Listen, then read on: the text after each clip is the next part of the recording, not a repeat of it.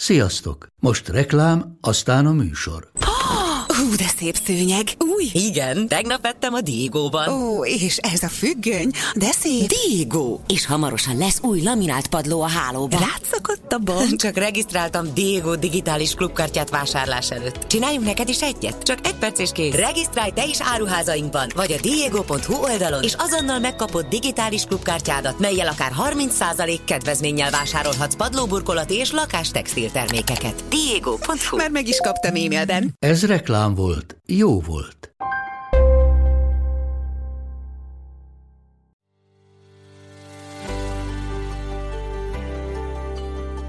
Sziasztok! Ez itt a Mesélj Anyukám. Az Éva magazin minden hétfőn új adással jelentkező podcast műsora. amelyben anyák mesélnek anyáknak. Anyákat érintő témákról. Én Zubor Rozália vagyok. Én Andrész Timi, Én Béner Kovács Fanni. Én pedig Lugosi Dóra. Vágjunk is bele. Lássuk, vagyis halljuk, mi a mai témánk. A féltékenység érzése egy teljesen természetes, születésünk óta velünk lévő életösztönünk. Szerepe a fajfenntartás kapcsán létszükséges, a természetes versengés kapcsán lép életbe. a féltékenységnek számos fajtáját ismerjük. Szerelmi féltékenységgel például szinte már biztos, hogy mindannyian találkoztunk, amelynek alapja az önbecsülés sérülése vagy a csalódottságtól való félelem lehet. De mi a helyzet a testvérek közötti féltékenységgel?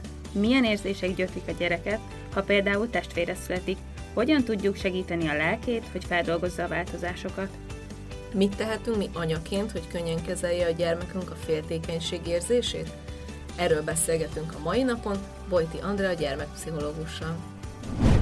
Nem jó átesni a ló túloldalára, tehát azért az se jó, ha az az üzenet a nagynak, hogy most megszületett a kicsi, és akkor még több figyelem csak rákerül. Ez egy életen át tartó idő, ahogy alakul köztük a viszony, de hogy, de hogy nyilván valahogy ezt a ezt az egészséges ilyen balanszt keressük, hogy, hogy jut mindenkire együtt is, külön is idő, ö, tényleg, hogy megtalálják a helyüket így a testvér sorrendben erről is szerintem tök fontos beszélni, hogy te milyen kapcsolatban vagy a testvéreddel. Ugyanezt akartam mondani, Igen. hogy nekem ez, Mi nekem ez terápiás, tehát hogy nekem erről coachal meg pszichológussal volt beszélgetésem, hogy azt éreztem, amikor a másodikkal voltam várandós, hogy az én testvéri kapcsolataimat akarom, nem az a jó szó, hogy megjavítani, hanem így újra tehát, hogy nagyon belevittem azt, hogy nekem milyen ö, érzéseim vannak a testvéreimmel kapcsolatban,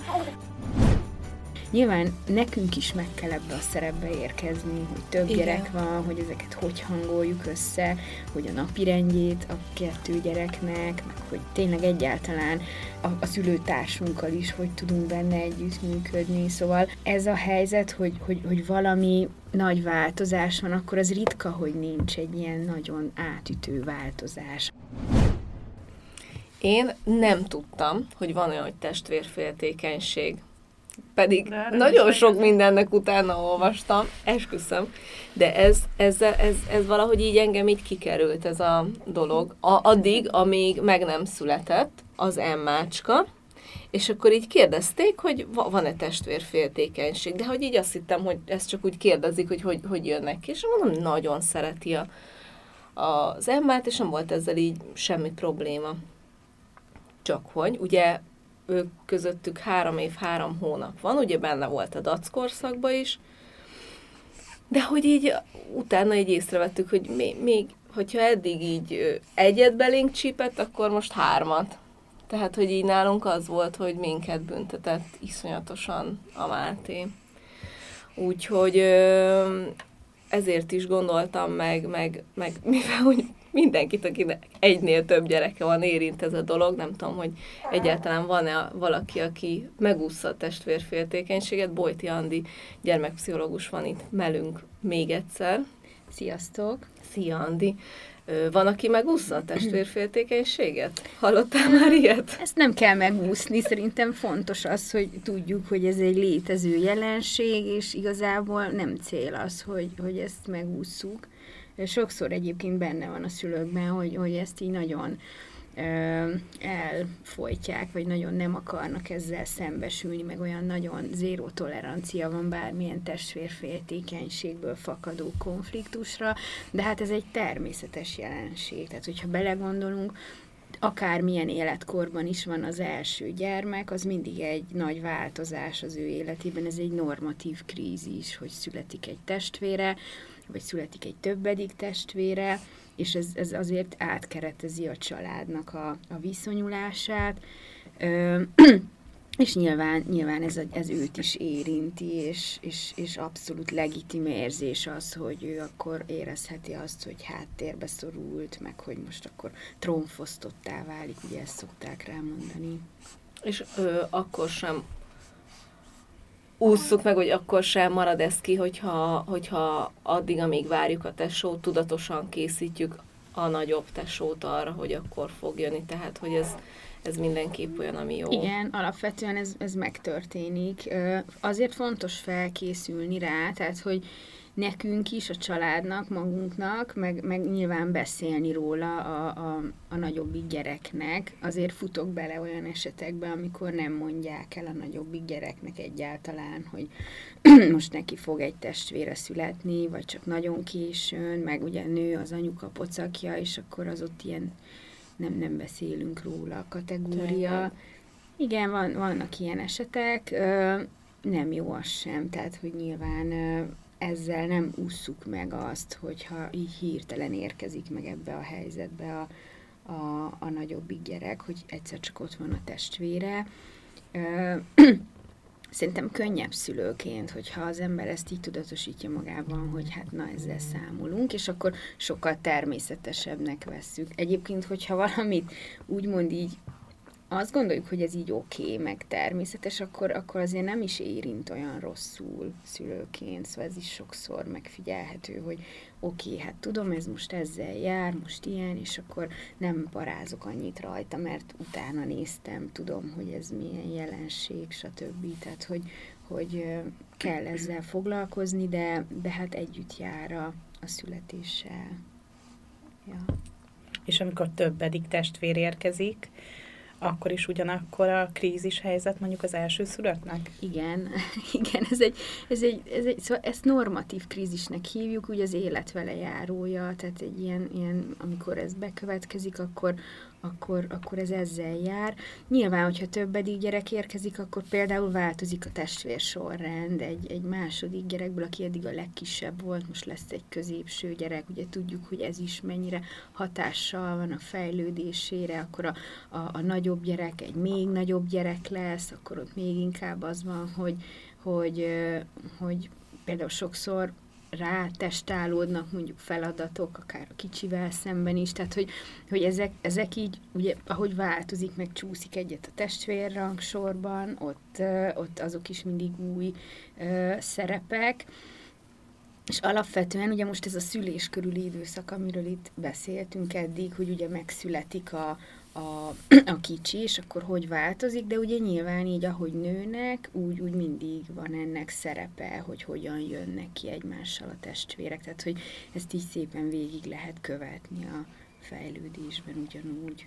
Pedig én azt hittem, hogy már már az első szülöttel ezt megúsztuk, mert nekem mindig eddig azt mondták, hogy a, aki a legkisebb, azzal van ilyenkor gond, amikor születik. Tehát, hogyha jön a harmadik gyerek, akkor hogy a másodikra kell így nagyon ráfókuszálni, hiszen ő még nem élte meg, hogy milyen az, hogyha trónfosztott. Igen, ezért kérdeztem, mert hogy én is így gondoltam. És közben meg még akkor még az elsőre is.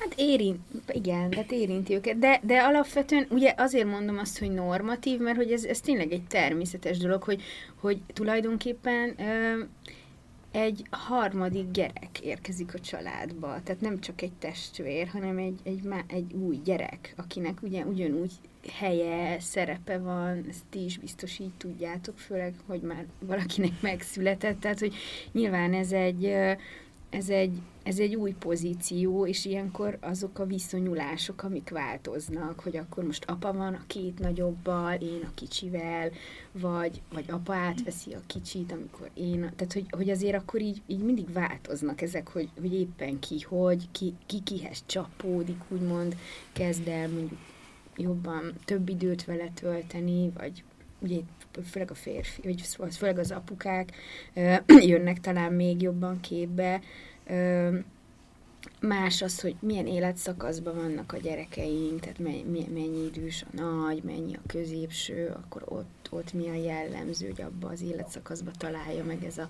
normatív krízis, hogy testvére születik. Szóval ez azért egy izgalmas átalakulása a családnak, amikor jön egy tesó.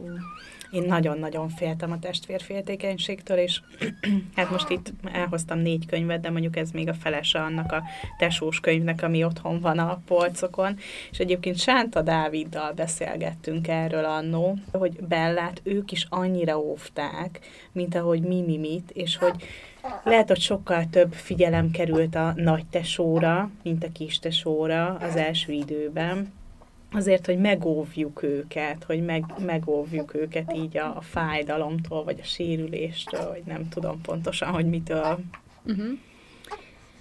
Igen, mondjuk szerencsére egy új szülöttnek ugye az a legfontosabb, hogy ki legyenek elégítve az kis igényei, Igen. és akkor azért ugye ő még nem, nem mondogatja, hogy velem is játszál, tehát hogy, hogy nyilván nagy logisztika is ez szerintem, hogy hogy lehet megoldani Igen. azt, hogy a nagyjal is lehessünk, de nem jó átesni a ló túloldalára, tehát azért az se jó, ha az az üzenet a nagynak, hogy most megszületett a kicsi, és akkor még több figyelem csak rákerül, vagy a kicsire kevésbé, meg, meg azért az se jó, hogyha nagyon lekicsinyeljük a kicsit ilyen pejoratív értelemben a nagynak a szemében, tehát nyilván itt idővel, de nem az elején, tehát hogy nem az elején, ez egy idő, ez egy, sőt, ez egy életen át tartó idő, ahogy alakul köztük a viszony, de hogy, de hogy nyilván valahogy ezt a, ezt az egészséges ilyen balanszt keressük, hogy, hogy jut mindenkire együtt is, külön is idő, ö, tényleg, hogy megtalálják a helyüket így a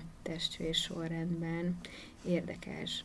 Én azt gondoltam amúgy, hogy amikor a zsombort vártuk, hogy ugye az ikrekre, ikreknek ez nem lesz annyira nagyon fura, mert hogy ők ugye világéletükbe osztoztak a mi figyelmünkön. Aztán igazából itt korábban beszéltük már, és egy kicsit örültem is ennek a témának amúgy, mert hogy mi már, én úgy érzem, hogy a, a nagy hullámokon, a, a nehezén, az igazán uh, húzós időszakon túl vagyunk, tehát úgy érzem, hogy most beállt egy ilyen, uh, egy ilyen harmonikus ö, kapcsolatra ez, de hát nálunk is ö, az volt, hogy a lányok nagyon-nagyon szeretik a zsombit, nagyon szeretnek ö, anyáskodni felette, meg babázni vele, iszonyatosan örülnek neki, hogy ott van, tehát, hogy soha, mert ugye van az a testvérféltékenység, ami a kis testvérre irányul, és akkor ugye, ahogy mondta Rozi, hogy van, ami a szülőre, és nálunk se soha nem mondtak semmi rosszat a, a kicsire, viszont velem nagyon, nagyon durván úgymond így, mert mondhatom azt, hogy megromlott a kapcsolat, mert hogy amire nekem nagyon sok idő kellett, nyilván ez egy am, amúgy is egy, egy, egy anya számára is annyira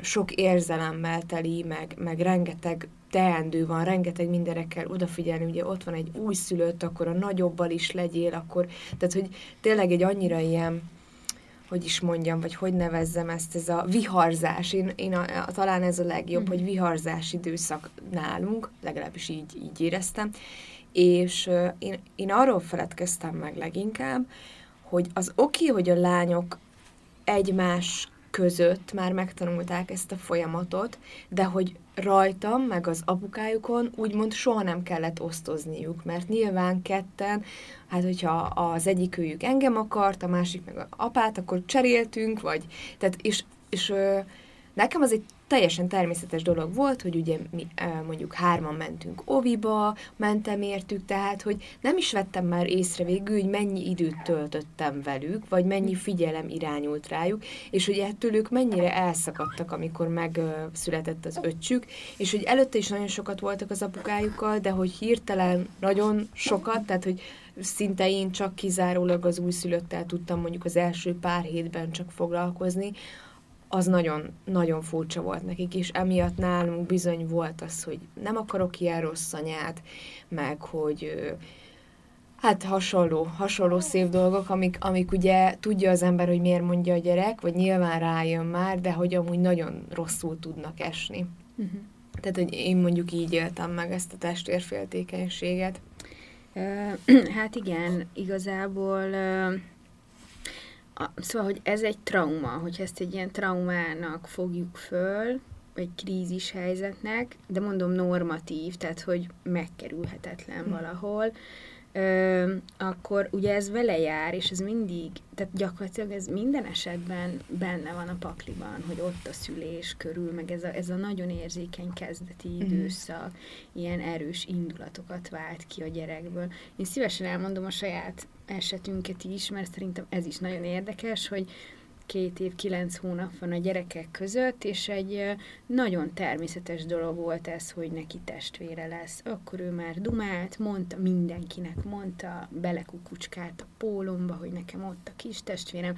Nagyon, nagyon cuki volt minden, és egy hónappal a szülés előtt, amikor kezdte érezni azt, hogy itt változás van, mert nekünk nagy, messze laknak a nagyszülők, és akkor egy hónappal a szülés előtt már valaki mindig volt nálunk, tehát már eleve ez egy változás volt, hogy valaki mindig ott alszik. Na, akkor kezdett el ilyen agresszív lenni uh-huh. velünk.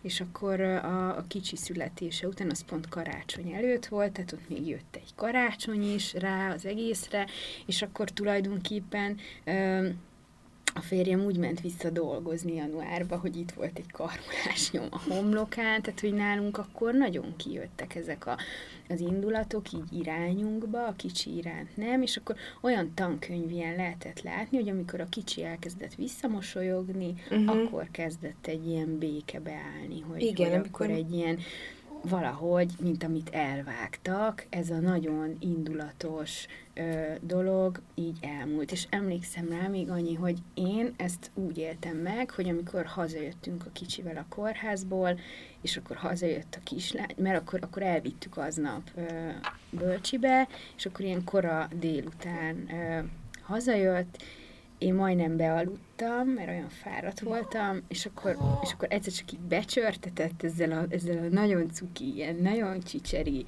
anya, hol a kis tesóm, és, és akkor egyszer csak így ilyen üvöltözve, miközben a kicsi aludt, és akkor ugye nem tudtuk elcsendesíteni, de a kicsi meg aludt tovább, tehát őt, őt nem zavart, és én ott ültem és sírtam a fotába, hogy úristen, hogy fogjuk ezt megoldani, hogy, hogy itt csend legyen, mert ugye ott van ebben az is, hogy neked az a tapasztalatod egy gyerekkel, amit ugye egy gyerekkel könnyű, hogy alkalmazkodsz hozzá, és csendbe vagy, amikor alszik például, de ugye ezt már egy másodiknál nem tudjuk megcsinálni, és nyilván nekünk is meg kell ebbe a szerepbe érkezni, hogy több Igen. gyerek van, hogy ezeket hogy hangoljuk össze, hogy a napi rendjét a kettő gyereknek, meg hogy tényleg egyáltalán ö, a, a, a szülőtársunkkal is, hogy tudunk benne együttműködni. Szóval ez a helyzet, hogy, hogy, hogy valami nagy változás van, akkor az ritka, hogy nincs egy ilyen nagyon átütő változás, amikor mondjuk hazaviszed az újszülöttet, és akkor abban a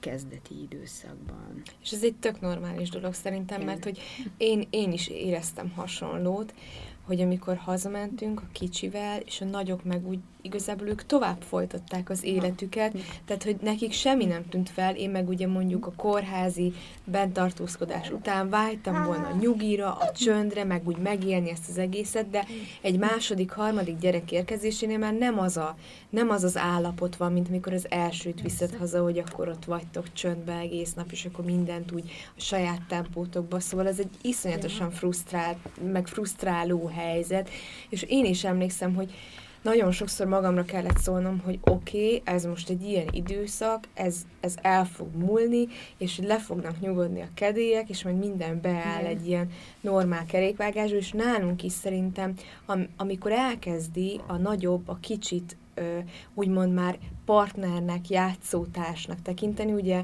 amikor a kicsi belenő ebbe, hogy már vissza tudja gorítani a labdát, yeah. vagy hogy mondtad, hogy visszamosolyog, hogy akkor már talán ők is tudnak valamit kezdeni velük, úgymond, és, és ez, ez lehet, hogy segít. Igen, de egyébként még az szokott lenni egy visszaesés, amikor a nagy mozgás beindul a kicsinek, és elveszi a cuccait a nagynak, és akkor, na, az sokszor egy ilyen elég kétségbejtő dolog, hogy ú, hát eddig egész jó volt, és akkor most... Igen, igen nálunk most pont ez van egyébként, hogy hogy a Zoárdot így üti-veri a Martin, hogy így elvesz valamit végre oda megy a Zoárd, és akkor így elveszi, és akkor jó, de akkor adjál helyette másikat, Marti, meg mind a kettőnek próbálom, hogy egyik se sérüljön annyira, de közben tudom, hogy ez normális, meg egy kicsit örülök is, hogy a Martin így kifejezi, hogy akkor nem adja oda, de közben meg iszonyatosan megszakad a szívem a Zoárdért, akit meg megüt, meg, meg neki is érvényesíteni kéne az akaratát, és akkor itt van a Merse, akit meg puszilgat a Martin, meg szia Merse, jaj, annyira szeretlek, olyan cuki kisbaba vagy, mindenkinek mondja, hogy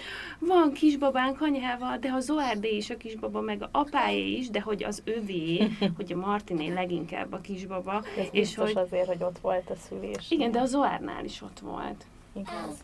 Csak ugye, ugye jóval kisebb volt, most meg fel tudta, tehát hogy most már azért felfogja, de az, hogy a Zoárd elvesz tőle mindent, az ilyen Örülök, hogy a Zoárd elvesz tőle mindent, közben meg szomorú vagyok, hogy a Martin nem játszik még annyira a Zoárddal, és akkor ez egy ilyen, bennem igazából egy ilyen tök nagy harc, de azt érzem, hogy amióta a mese megszületett, én annyi, én lazultam annyi, hogy így, hogy így tök jó benne vagyok ebbe a, a jó, hát ő most ott megütötte, jó, hát most akkor az Zoárd sír, hát jó, ez van, de hogy mégiscsak megszakad a szívem, hogy Csóri Zoárd, ajaj, pedig olyan cuki, megy oda a Martinhoz, és mosolyog, és vele akar játszani, Martin mindent elvesz tőle. És hogy mi a, mi a, van erre valami jó mondat, vagy taktika, vagy nem tudom, amivel közelebb tudom őket hozni, vagy kell őket közelebb hozni egymáshoz? Hát, Igen, nem biztos. Egyébként itt is arra kell figyelni, hogy, a,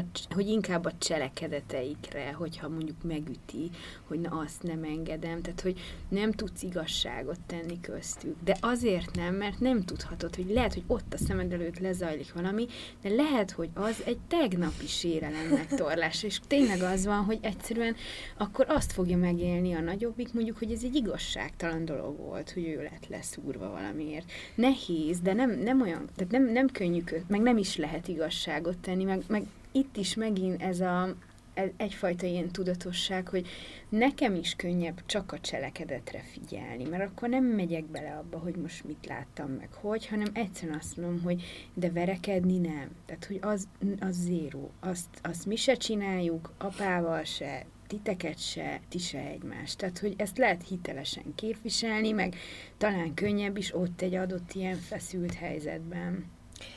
Most eszembe jutott közben, hogy hát nálunk a lányokkal van ilyen rengeteg, és hát külön kihívás, hogy már nagyon profin tudják ferdíteni a sztorit. Igen. Szóval, hogy én már ebbe, ha ilyen dolgokról van szó, hogy most ki aludt, ki nem aludt, de a másik aludt, de én így aludtam, jó, lényegtelen, beszéltek meg, menjetek fel a szobába, és ha elintéztétek, gyertek le. Nálunk is ez a, a fizikai bántalmazás, hajtépés hasonló nem gyakran van, de előfordul, hogy odáig fajulnak a, a, a viták, hogy a, ott, ott van egy határ, és akkor, akkor mind a ketten gondolkodóba, és utána bocsánatot kell kérni, de hogy én már, én már úgymond úgy rájuk hagyom, hogy ez az ő vitájuk, nem biztos, hogy, hogy nekem az ő testvéri kapcsolatukba, az ő testvéri dinamikájukba, főleg, hogy nálunk ugye ez az ikresség még egy külön dolog, tehát, hogy én ebbe, ebben nem akarok úgy beleszólni, hogy nem vagyok békebíró. Tehát, hogy, hogy fejlődik. Tehát a, belegondolsz, hogy neked a testvéri kapcsolatot hogy fejlődött, tehát volt, hogy én is belöktem a bátyámat a csipkebokorba, mert nem adott oda valamit, vagy nem akart velem játszani.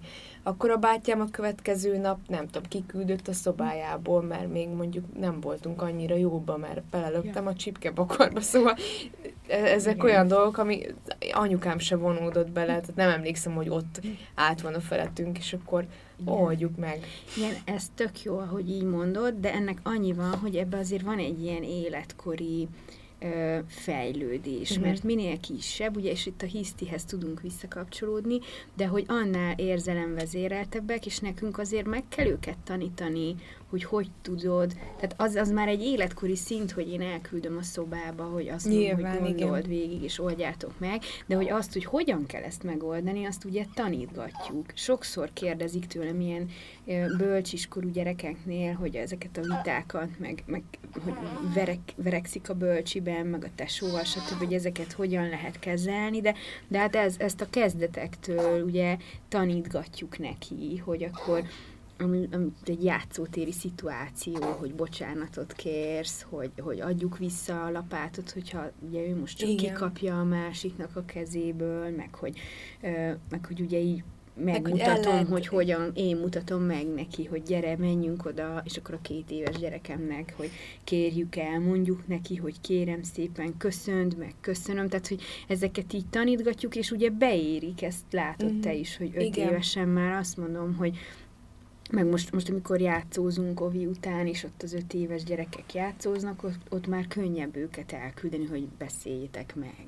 Meg ők már megértik azt, hogy mondd el neki, hogy ez most Igen. nem esett jól, vagy most nem akar veled játszani, menj, játszál most egyedül, és majd ha van kedve, kapcsolódik. Szóval, hogy igen, az életkori, tehát nyilván egy két évesnek még nem tudod úgy elmondani, hogy mondd el az érzéseidet. Igen. És ez igaz a testvérekre is, tehát ezt azért mondtam el, mert ez fontos, hogy neked felnőttként lehet, hogy tök evidens egy ilyen elvárás, hogy ne bántsd a másikat, de a, nagyobbik gyerekednek nem, mert ő nem tudja, ő nem tudja, egyrészt nem tudja ki az a testvér, tehát én hiába papolok neki arról, hogy szeretjük a testvérünket, stb. Lehet, hogy azt se tud, tehát ő neki ez nem, nem áll össze, hogy ki a Mhm. testvér. Ezért például a a felkészülésben ez is egy fontos dolog, hogy beszélgessünk vele akár a saját testvér kapcsolatainkról. Nekem a testvérem Pisti bátyó, meg keresztanya, meg nem tudom, és akkor beszélgetünk, előveszünk régi képeket, nézd csak itt voltam én, amikor megszületett a, a, az én testvérem, és ezek cuki dolgok, a gyerekek szeretnek kapcsolódni az ilyen családi történetekhez, az ilyen szülői történetekhez, és kell erről beszélni, egy nagyon alap dolog, de hogy ki a testvér. Keressünk rá élethelyzeteket, barátok közül, találkozunk több, több gyerekes barátokkal, akkor arról egy kicsit beszélgetünk. Neked is egy ilyen testvéred lesz, mint Pistikének a, nem tudom, Hannácska. Tehát, hogy, hogy kell ezekre, kell ezekről ilyen általánosságban is beszélni vele, és akkor az, hogy az, hogy szeretjük a tesót, ez meg túl általános, tehát hogy, hogy mi az, hogy szeretjük. Tehát, hogy itt is megint az van, hogy, hogy azt is tanítgatnom kell neki, itt visszatérve az előző gondolatomra, hogy mi, mi, mit várok én el, mi az, hogy szeretet. Akkor, akkor az, hogy gyere, akkor megsimogatod, meg hogy akkor, ha akar valamiben mondjuk segíteni, akkor ideadhatod nekem a popsi törlőt, vagy, vagy akkor hozol neki egy plusz játékot, és azt odaadod neki, ma azzal alszik, stb. Tehát, hogy ezek mondjuk a szeretet jelei, mert hogy ugye, hogyha kicsi a korkülönbség a gyerekek között, tehát ilyen, mit tudom én, öt év alatti a korkülönbség, akkor nagyon kell azt is uh, ilyen, ilyen szájbarágósan, tényleg, mint mint az élet többi területén is, így elmagyarázni, hogy akkor én ezt is, ezt is, ezt a viselkedést várom el mondjuk tőled. És újra, meg újra. És újra, meg újra, meg akkor példát mutatva, meg felhozva ilyen történeteket. Most a pont volt egy ilyen kurzusom, ez a tesó felkészülés, és ott, ott van egy ilyen gondolat, ami szerintem tök fontos, hogy egy narratívát, egy ilyen családi történetet kell kialakítani arról, hogy, hogy, hogy ki is a tesó, meg hogy vagyunk mi egy család, egy ilyen, amit utána vissza lehet idézni. Tehát ezek olyan jó sztorik, hogy, hogy például visszatérve a sajátunkról, hogy amikor azon a nyáron, ugye a kisfiam decemberben született, és akkor augusztusban ő három napot a vidéken nyaralt a nagyszülőknél, és akkor ott volt egy ilyen, le is van videózva, hogy mi megérkezünk, és olyan örül nekünk nagyon, és az első az volt, hogy ölbe vettem, és így turkált be a pólomba, hogy nekem van kis testvére, és így felrakja a kezét, és erről mai napig ez egy téma, egy ilyen jó sztori, amiről, ami egy kedves dolog, és akkor erre vissza lehet emlékezni, és ha visszagondolok, a saját életünkbe is volt ilyen, hogy a hugommal, mi, mikor az öcsinket hazahozták, akkor, akkor körbe raktuk plüss állattal a, az ágyat neki, és akkor ez egy olyan aranyos dolog, ami, amit utána el tud mesélni neki a nagymama, ennek az egész felkészülésnek, a várakozásnak lehet egy ilyen, egy ilyen narratívája, ami, ami, amit tudunk képviselni így a gyerek felé, és tulajdonképpen ezek a történetek, meg az ilyen emlékezetek, ezek, ezek nagy érzelmi biztonságot adnak a gyereknek, és, és, és ezeket lehet, hogy jobb erről beszélgetni vele esténként, mondjuk, mint egy mese, vagy be lehet ilyen kis szokásokat köré rakni. Van, aki például csinál ilyen minden évről naplót, ilyen kis fotónaplót, és akkor abban lehet a testvér kapcsolatra is egy ilyen hangsúlyt fektetni, és ez tök jó dolog. Vagy csinálunk egy családi naptárat, és, és ezeket a családi történeteket szőjük tovább, és ezek segítenek abban, hogy, hogy egy útmutatás legyen a gyereknek, meg egy kapcsolódás. Meg én úgy gondolom, hogy ez is, hogy hogy, hogy mindenbe így bevonni az egész folyamatba. Nyilván, hogy mondjuk azt, mikor kezdjük el neki mondani, hogy testvére lesz, uh-huh. az mhm. minden családban más, mert hogy ez sok minden meghatározhatja, de hogy amikor már tényleg növekszik anya hasa, meg úgy készülünk már a végén arra, hogy akkor mondjuk addig te nagymamával leszel.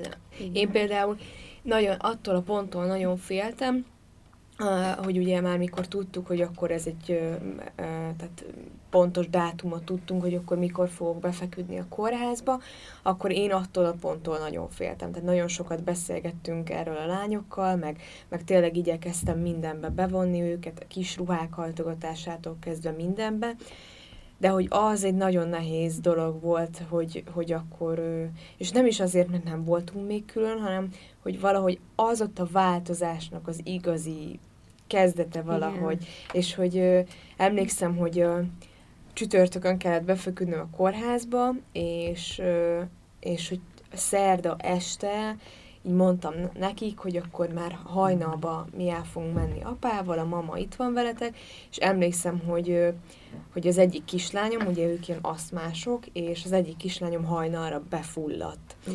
És hogy nem volt semmi előjele, meg semmi, de hogy, hogy van ilyen is például, hogy, hogy annyira ö, stresszel egy gyerek, vagy, vagy ö, így, így tudat alatt ö, így kijönnek ezek a dolgok, hogy, hogy, hogy akkor ő ezt a stresszt, ezt így élte meg, vagy azt, hogy én, én tudta, hogy elmegyek a kórházba, meg tudta, hogy ott velem úgymond valami történni fog, hát valamilyen szinten beszéltünk arról, hogy ott megszületik a testvére, de mivel császár meccésre született az öccse, ezért azért annyira nem akartam belemenni, hogy ez hogy történik, de hogy ő annyira izgult miatt, láttam, hogy én kórházba megyek, akármennyire előtte bevittük őket, bemutatkoztak a, a doktor bácsinak, aki, akinél ők is születtek, tehát hogy tényleg ezt is próbáltuk így nem ilyen, ilyen mumussá tenni, de hogy, hogy így megmutatkozott, és a testvérféltékenységnek is én úgy látom, vagy azt tapasztaltam, hogy lehetnek ilyen,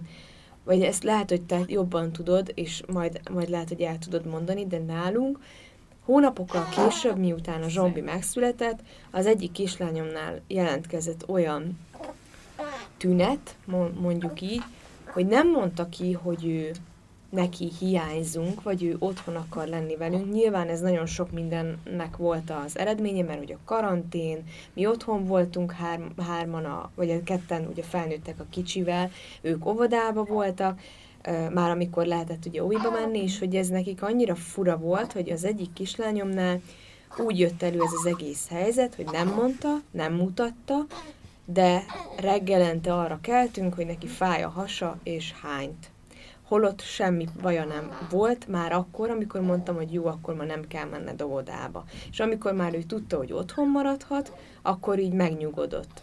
Közben az obiba is rengeteg változás történt, szóval azért mondom, hogy ez rengeteg mindennek a, a, az eredménye volt, de hogy van ilyen amúgy, hogy, hogy így pszichoszomatikus tüneteket produkál egy gyerek a féltékenység miatt? Vagy így a, amiatt, hogy esetleg mag, tehát ő magát mellőzve érzi? Mm-hmm.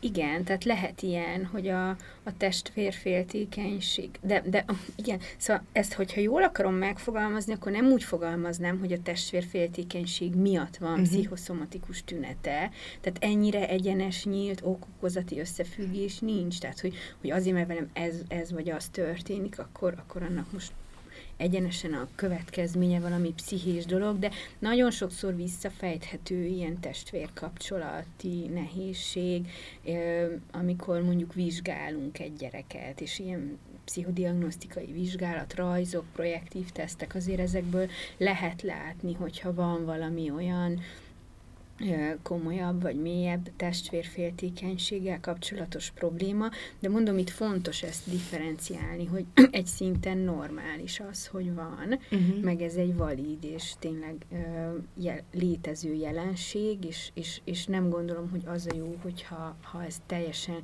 ki akarnánk írtani, vagy erről Nyilván, nem, igen. nem beszélünk, uh, és hogy hol van az, amikor, amikor már problémás. Uh-huh.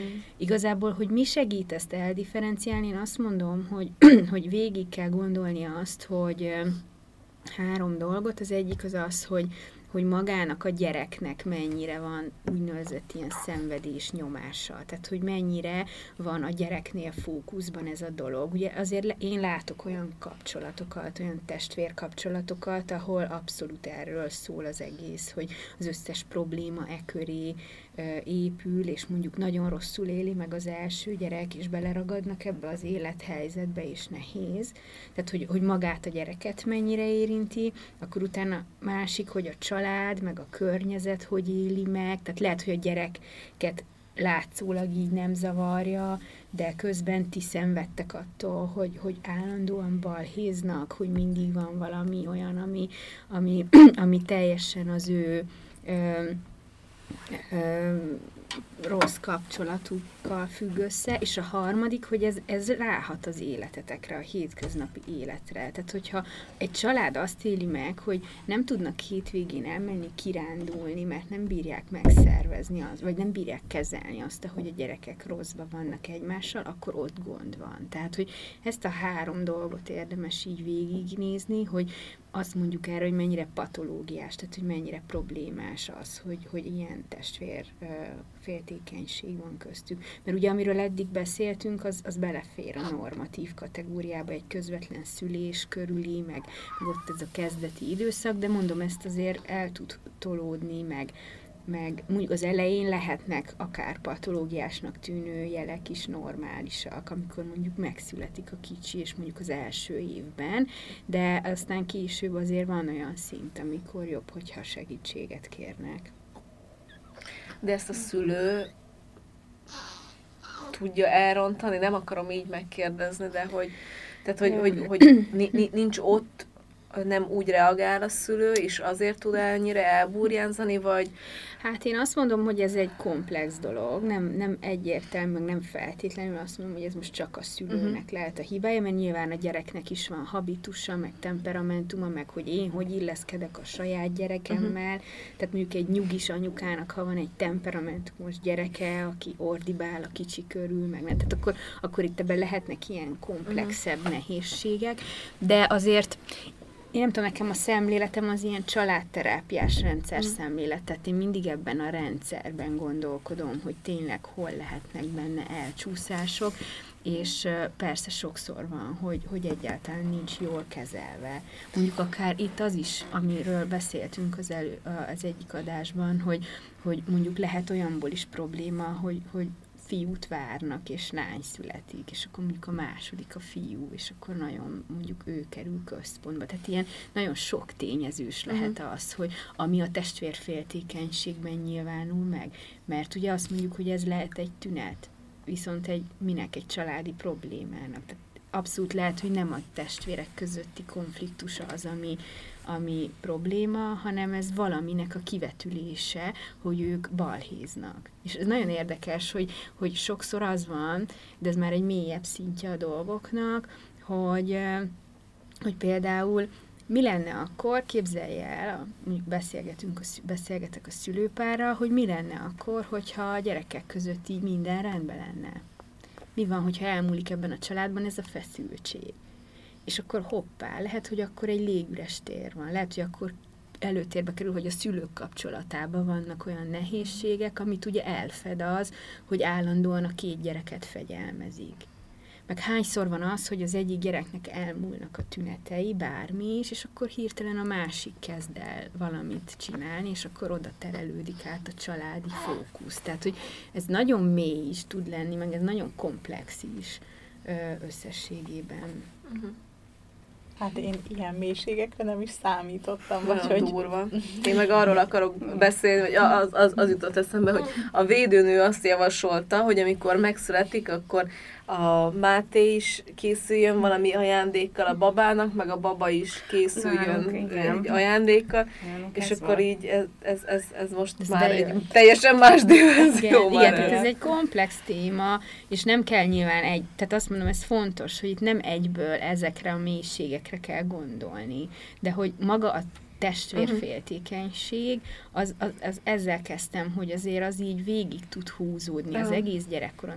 És nagyon érdekes, meg erről is szerintem tök fontos beszélni, hogy te milyen kapcsolat vagy a testvéreddel. Ugyanezt akartam mondani, Igen. hogy nekem ez, nekem ez terápiás, ö, ö, tehát hogy nekem erről kócsal meg pszichológussal ö, volt ö, beszélgetésem, hogy azt éreztem, amikor a másodikkal voltam várandós, hogy az én testvéri kapcsolataimat akarom ö, nem az a jó szó, hogy megjavítani, hanem így újra tehát, hogy Igen. nagyon belevittem azt, hogy nekem milyen ö, érzéseim vannak a testvéreimmel kapcsolatban, mert hogy nálunk az van, hogy nekem 5 évvel idősebb az egyik, és 10 évvel a másik, és mi direkt ö, úgy szerettük volna, hogy kicsi legyen a korkülönbség, azért, hogy tudjanak együtt játszani, mert nehogy nekem nagyon sok olyan emlékem van, hogy mondták a tesóim, hogy hát velem már nem tudnak játszani, vagy nem akarnak, és hogy én, én ezt nem akartam, és akkor így rájöttem, hogy ez ilyen bennem ilyen fusztráltság, hogy, hogy én azt akarom, hogy ők együtt játszanak, és mikor, mikor mondjuk a Zoárd meg a Martin így összekülönbözik, akkor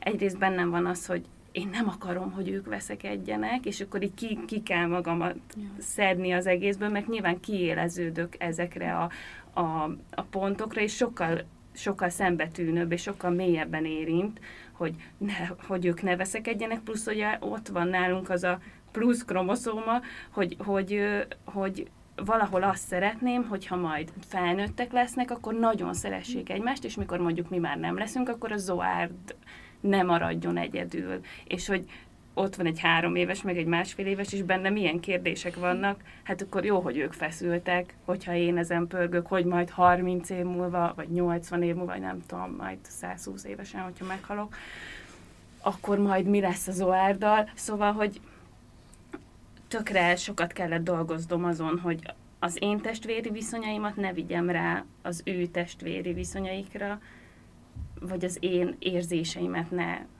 ne vigyem át rájuk. De figyelj, ez tök jó, hogy ezen gondolkozol, meg átlátod, mert egyébként meg olyan könnyen, ugye csak így be meg őről ez a, ez a hétköznapi taposó malom, és úgy az embert elviszik ezek a helyzetek, hogy akkor, akkor a gyerekek közötti konfliktust rendezem, és ezt mondom, hogy ez egy ilyen önismereti munka, hogy mögé nézel, hogy de bennem ez mit indít be, miért érzem én magam ettől rossz anyának, miért ez az én anyai önbizalmamra, miért hat ennyire negatívan, és hogy tényleg nekem milyen mintám van. Most, hogyha mélyre megyek megint, akkor ugye e, minket, ahogy neveltek a, a szüleink, és akkor mondjuk neked rosszul esett az, hogy, a testvérednek az, hogy. Ez például nagyon érdekes, most így a karantén, vagy így az online tér miatt, mostanában inkább szülők járnak hozzám, és akkor ez egy nagyon érdekes dolog, hogy el szoktunk menni ilyen irányokba, és, és például van, hogy, van, hogy, hogy felnőtt fejjel történik, meg egy beszélgetés a testvéreddel, hogy na te hogy élted meg, és ilyen hatalmas aha élmények és döbbenet, hogy tényleg, hát te azt érted meg, akkor hát én nem is gondoltam volna. Tehát, hogy ez olyan érdekes, amikor tényleg a szülői mi voltunkból, meg a bizonyos ilyen aspektusokból el lehet menni egy ilyen önismereti irányba. És tulajdonképpen, ugye ezt biztos érzitek, hogy ez tud jól hatni a gyerekek közti viszonyra. A testvérféltékenységnek mi egy egészen más oldalát tapasztaljuk meg, amit nem is gondoltam volna, hogy valaha így létrejött ilyen szituáció. Ugye az én kisfiam másfél éves, a kislányom pedig négy és fél éves, három év van közöttük, és a kisfiam még anyateljes, és együtt alszunk. A kislányom pedig ugye napközben óvodában van. és emiatt a kisfiam azt gondolja, hogy én csak az övé vagyok, és amikor hazajön a kislányom, és megölelem, megpuszilom, ölembe veszem, elmeséli a napot, hát a kicsi az tombol, teljesen ki van, és löki le az ölemből a nagyot, hogy ő üljön csak oda, mert hogy csak az övé vagyok, és teljesen ki akar sajátítani magának. Uh-huh. Hát igen, de mert ő még abban a korban van, amikor ilyen félig meddig még veled van szimbiózisban, igen. meg ilyen nagyon ö, feketén-fehéren éli ezeket meg. Hát most erre is azt mondom, hogy kicsit túl kell élni, meg nyilván, hogy idősödik, vagy ő is majd közösségbe kerül, akkor, akkor biztos változni fog. Ö, nem tudom, hogy a lányot hogy fogadja. Hát hogy nagyon vele, rosszul esik vele. neki. De aztán nyilván az a vége, hogy egyik combomra az egyik ül, másik combomra a másik ül, és akkor így megoldódik a probléma, csak először nagyon-nagyon fura volt ezzel szembesülni, hogy nem csak a nagynál lehet testvérféltékenység, hanem a kis testvérnél Igen. is. Ez egy fontos momentum, igen, hogy a kicsi is érezheti ezt. Holott ugye ő megszokja azt, hogy abba születik. Igen. Hogy, Nálunk is van ilyen amúgy. Igen, nálunk is. De igen, ez egy érdekes volt egy ilyen sztorink, hogy a, amikor megszületett a kicsi, akkor férjem is bent volt ott a kórházban egy másik nap, és nagyon sírt, és akkor elkezdte neki mondani, hogy hogy Sári vár otthon, és ahogy kimondta ezt a nevet, a kicsi abba hagyta a sírást, és akkor gondoltuk, hogy annyit hallotta már, már magzati korában ezt a szót, hogy Sári, meg ezt a zsizsegést, ami körülötte van, és hogy, és hogy, hogy tényleg így ebbe születik a kicsi, de aztán amikor, amikor neki is előjön az akarata, Mhm. akkor nyilván akarhatja ő azt, hogy, hogy vele vele legyünk, meg hogy jobban vele, meg hát végül is ez bármelyik testvérnél így van. Nyilván sok gyerekes családokban még nagyobb logisztika, ahol mondjuk négy-öt gyerek van, hogy, hogy hogyan jut úgy idő a És gyerekekre. ez most amúgy a karanténban szerintem, vagy most a korlátozások mellett még nehezebb, mert mi, amikor már úgy túléltük az első időszakot, akkor akkor pont ez az enyhítés volt, és akkor mondtam a lányoknak, hogy akkor mostantól minden hónapban, vagy ahogy, tehát hogy az a minimum, hogy minden hónapban így hétvégén elmegyünk egy napot, és egyszer sikerült ezt összehozni, mert pont azon az utolsó napon tudtunk elmenni így hármasban programot csinálni, csajos programot, a, hogy utána megint ugye bezártak mindent, meg, meg ugye nem is nagyon lehet most úgy sehová sem menni, tehát hogy nem tudunk beülni, megenni egy ebédet, és azért egy gyerekkel úgy nem indulsz el egy nagy programra, hogy mondjuk tudod, hogy akkor most hol esztek. Most a tavasz nyilván sok mindent meg fog oldani, mert lehet majd piknikezni.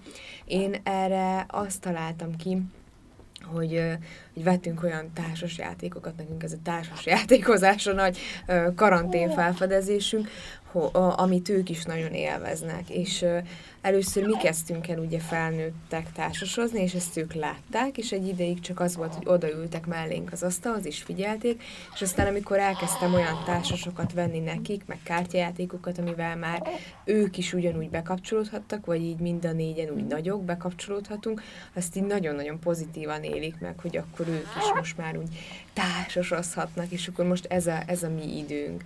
Mert hogy tőlem nagyon sokan szokták azt kérdezni, hogy de hát, hogy mit csinálunk így a lányokkal, hogy, hogy így érezzék, hogy én így velük vagyok. Amit nyilván nagyon nehéz sokszor kivitelezni, hogy legyen rá idő, de én, én úgy gondolom, hogy a, ahogy a kicsinek tehát, hogy ahogy a kicsinek jut idő ö, belőlem, tehát napközben még a nagyok oviba vannak, úgy én jogosnak tartom, hogy a lányok elvárják azt, hogy akkor nekik is jusson belőlem. És én lehet, hogy ebbe szigorú vagyok, vagy, vagy nem tudom, hogy ez, ez jó-e, de én a zsombinak meg szoktam mondani, amikor ott ülnek mellettem a lányok, elkezdünk egy könyvet nézegetni, vagy csak úgy beszélgetni, vagy valami, és a zsombi meglátja, és azonnal jön, és mint a Miló, így lök, lök mindenkit el, hogy az anyja csak az övé. És ha olyan program van, amiben azt mondom, hogy oké, okay, most ebbe beszállhatsz, mert mondjuk tényleg egy könyvet nézegetünk, és tudom, hogy az nem zavarja ugye a lányokat, akkor oda veszem magamhoz nyilván. De nekem van, amikor azt mondom, hogy most apával menjetek el egy kicsit játszani, mert most a lányokkal vagyok. És hogy látom a lányokon, hogy ez jól esik nekik, mert szeretik azt, amikor együtt vagyunk így tehát hogy amikor zombi is ott van, de néha kell nekik az, hogy lássák meg, visszakapják azt a figyelmet, hogy én most csak a tiétek vagyok, ahogy ők megvárták azt, vagy hát most is még azért most már ritkábban eszik anyatejet a kisfiam, mert ugye teljesen szilárd ételt eszik napközben velünk, szóval ez már lecsökkent, de hogy amikor kisebb volt, megvárták azt a lányok, hogy amíg szoptatok, és hogy az, az egy olyan dolog volt, hogy akkor a zombié vagyok. És most meg van olyan, hogy csak a lányoké vagyok. Igen, és egyébként én annyira annyira szeretem ugye a lányomnak azt az arcát, amikor csajos program hetente egyszer, és akkor eljön velem bevásárolni, vagy elmegyünk az IKEA-ba, venni egy századik kis kanalat, csak hogy elmenjünk az IKEA-ba, mert neki az nagyon-nagyon jó program, és akkor az az önelégült arckifejezés, hogy igen, most anyával csajos programra megyünk. De ez neked is jó. Nagyon, nagyon. Is jó ilyen feltöltődés. Hát ez az, amit mondtam, ez a mérleg, hogy teszel a pozitív ö, oldalra, és hogy ez egy csomó esetben segít. Ez egyéb, csodával ér fel, szerintem, annyira ki tudnak simulni. Igen, igen, de egyébként nálunk mi azt csináljuk, hogy amikor az OR megszületett, akkor jártam mamakörre, amit pszichológus vezet, és ott mondta az egyik vezető, hogy náluk úgy van, hogy van a kedden ketten nevezetű nap, és akkor ö, nekik két gyerekük volt, ö, és akkor, hogy ők felváltva ö, megszervezik, hogy akkor most cukrászdába megyünk egyik héten egyik ja. gyerekem, másik héten másik apukával cserélnek, és ö, mi is a karantén előtt kezdtük volna el ezt a Martinnal, de hogy, hogy most az van, hogy ki van jelölve naponta 20 perc minimum, amit csak azzal az egy gyerekkel töltünk, tehát hogy a, nyilván, hogyha több idő van rá, vagy lehetőség, vagy ő hagyja, akkor több idő, de hogy azt látom, hogyha 20 perc maximális figyelmet tudok a Martinnak adni, mondjuk Ovi után, vagy ha úgy alakul, hogy egész nap csak 20 percet tudok úgy figyelni rá, hogy az tényleg az övé, akkor ezt így meghálálja. Szóval, hogy, hogy hogy ez, ez csak 20 perc igazából, ami, ami csak rá külön felmegyünk a szobába, vagy nekünk az a rituálnénk, hogy együtt mm. fürdünk, megcsináljuk előtte a fürdőbombát, és akkor az, az egy fél óra, és utána könnyebben alszik el, könnyebben kezelhető, meg úgy érzi, hogy akkor ezt most De közösen. Ezt kommunikálni kell felé, tehát ez a kulcs, hogy Datálni ezt kell, elmondod ugye? neki, hogy ez most igen, mert egyébként lehet, hogy ezt csinálod, de ha nem mondod el neki, hogy ez most rólad szól, külön program, anyás, csajos program, stb., akkor, akkor nincs olyan értéke. De hogy egyébként igen, igen. Tehát ezt mondom, hogy ilyeneket, ilyenekkel tök jól lehet hatni egyébként akár egy hisztire is, mm. meg egy bármilyen viselkedés nehézségre. Én ki szoktam venni a Mátét az oviból, és akkor ilyenkor így mondom neki, az Emma előtt ez titok, ez a mi titkunk, és akkor el, elvisszük ketten az Emmát, és akkor az Emma se gyanakszik, hogy a Mátéval otthon maradunk, és akkor így megbeszéljük, hogy akkor ma ez ilyen csavargós nap, és akkor elmegyünk, és akkor nem tudom, pizzázunk, meg minden ilyen, és akkor mi például nekem a kisfiam ilyen nagyon ölelkezős, és akkor olyankor van az, hogy na anya, gyere ide, és ölelkezzünk az ágyon, mert az Emma nem hagyja mert az én anyám. és nálunk például az Emma már most beosztotta az ágyba, hogy ki milyen sorrendben fog anya mellett feküdni, és nyilván... Hogyha Zoe megérkezik. Igen, nyilván az Emma van mellettem, és, és akkor utána Friduska, és akkor utána még a Máté. Szóval, hogy így ilyen szempontból nálunk az Emmával nehéz, de de hogy így a Máté meg partner, és akkor tudja, hogy, hogy azért így időnként én erről gondoskodom, hogy ő neki is jusson. De ettől én például nagyon-nagyon félek, hogy, hogy majd hogy lesz az, hogy mind a háromra külön idő, mert én is úgy érzem, hogy ez a kulcsa. Igen. Ez a nagy logisztika.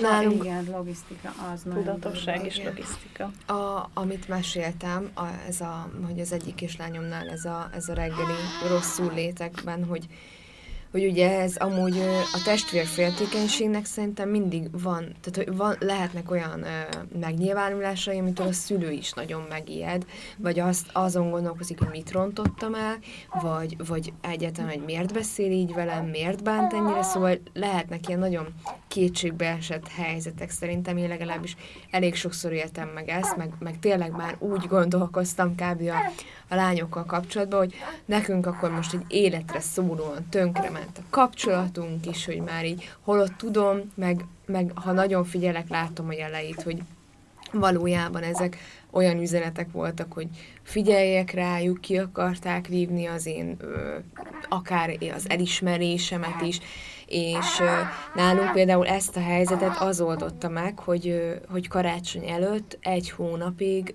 nem kellett bent aludniuk az oviba, mert hogy általában amúgy a, a déli alvásnál jött ez elő valahogy ez a probléma, tehát hogy, hogy ott, ott csúcsosodott ki úgymond, és már volt olyan, hogy, hogy akkor így egy órakor, amikor az oviba fektetnek, előtte már hívott az óvónő, hogy, a, a, hogy nagyon rosszul van, hogy, hogy hánynia kell, meg hasonló, szóval tudtam, hogy akkor most, most probléma van, és akkor megbeszéltük, hogy akkor hogy akkor egy hónapig minden nap elhoztuk őket délben, hogy akkor otthon alszanak, ami amúgy nem volt egyszerű, mert hogy főleg így a jelenlegi időszakban, amikor otthonról dolgozik az ember, és hogy, és hogy tényleg szerintem rengeteg teher nehezedik a szülőkre, nem volt egyszerű, de abszolút kifizetődő volt olyan szempontból, hogy most például már egyáltalán nem igénylik. Tehát, hogy abszolút így, így nem is emlékszik rá, hogy, hogy volt ilyen helyzet, mert hogy a karácsony után, az új év után, meg úgy vezettük őket vissza, hogy akkor heti két napot alhatnak itthon, és akkor utána már így elfelejtették. Ha kérik, akkor megbeszéljük, de hogy ezt is megbeszéltük például, hogyha így a munkánk engedi, akkor azokon előre megbeszélt napokon hazahozzuk őket. És szerintem ez is úgy arról szólt igazán, hogy, hogy érezték, hogy ugye mi úgy hárman sokat vagyunk otthon együtt, és akkor ők meg az óvodába azt érezték, hogy lehet, hogy, hogy talán mint hogy így kirekesztenénk őket, uh-huh. vagy hogy nem tudják, hogy mi történik közben otthon. Igen, ez benne lehet. Egyébként ezért szoktuk azt javasolni, hogy, hogy, maradj, hogy a szülés után maradjanak otthon a nagyok. Tehát, hogy nem jó az, hogy megszületik a kicsi, és akkor egyből megy oviba, bölcsibe a, a nagyobbik gyerek, hanem, hanem legyenek egy kicsit együtt, mert hogy össze is kell uh-huh. szokni, meg az is egy, tehát az neki is egy fontos dolog, hogy így mondjuk négyen, öten együtt van most a család, és, és akkor csak később megy közösségbe. Tehát érezhet ilyet a gyerek, igen, aki nagyobb, és akkor mondjuk anyuka otthon van a kicsivel, és, és hogy akkor ő is szeretne.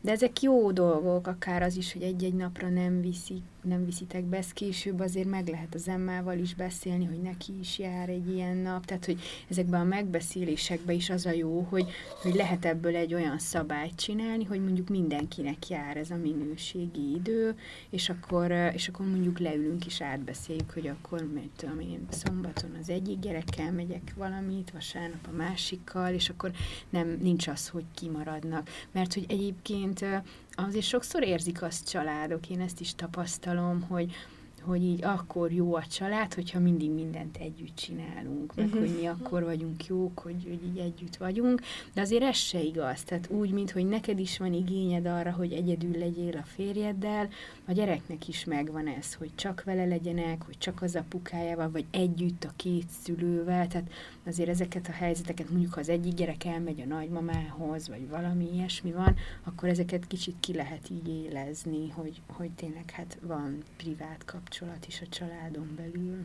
Így van. A gyermekpszichológus blogot viszette, Instagramon és Facebookon is meg lehet találni, és meg weboldalad is van, és már többször is írtál erről, illetve volt egy ilyen online kurzusod is.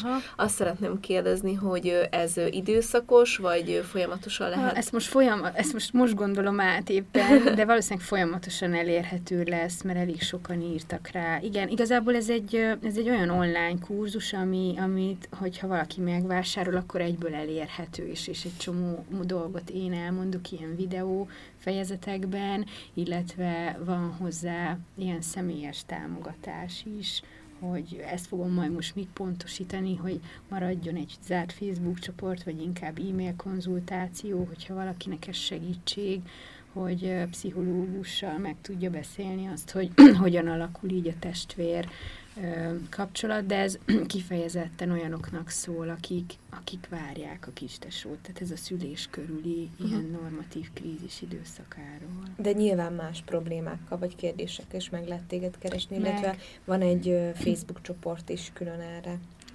Igen, ahol lassan nem tudom hány ezeren vagyunk, de hát van ott, azért már arra nincs kapacitásom, hogy ott mindenkinek válaszoljak, mert nagyon sokan vannak, de hétfőnként szoktam az Instán egy kérdez felelek sztorit, és ott, ott azért igyekszem mindenkinek válaszolni. Tök jó.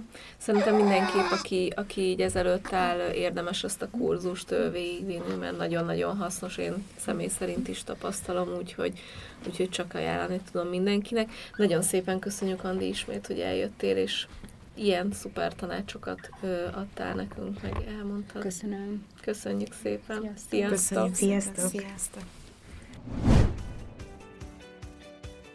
Ha hozzászólnátok a témához, kérdeznétek, vagy csak úgy írnátok nekünk, megteltitek az infokukac évamagazin.hu e-mail címen. De megtalálhatóak vagyunk Instagramon, Mesélj Anyukám néven, valamint érdemes csatlakozni a zárt Facebook csoportunkhoz is, amit Mesélj Anyukám néven találhattok meg. Ott ugyanis velünk, a műsorvezetőkkel, a vendégeinkkel, de akár egymással, a többi hallgatóval is beszélgethettek az adott adás témájáról, kérdezhettek, ajánlhattok témákat, elmondhatjátok a véleményeiteket. Ha tetszett a mai epizód, kérjük értékeljétek, vagy osszátok meg, meséljétek el másoknak is, hogy minden hétfőn új adással folytatódik a Mesélj Anyukám. Sziasztok! Na, melyikkel kezdjük? Testvérféltékenység, nem? Jó, én is azt nyitottam meg. Mehet. A testvér... Ja. De. Mire högsz? A testvérvézéség jelentése ellen. Meg a picsába, de tényleg. Ezt szeretném a mai napra mondani. Mentem. Na, még öt percet kibírok.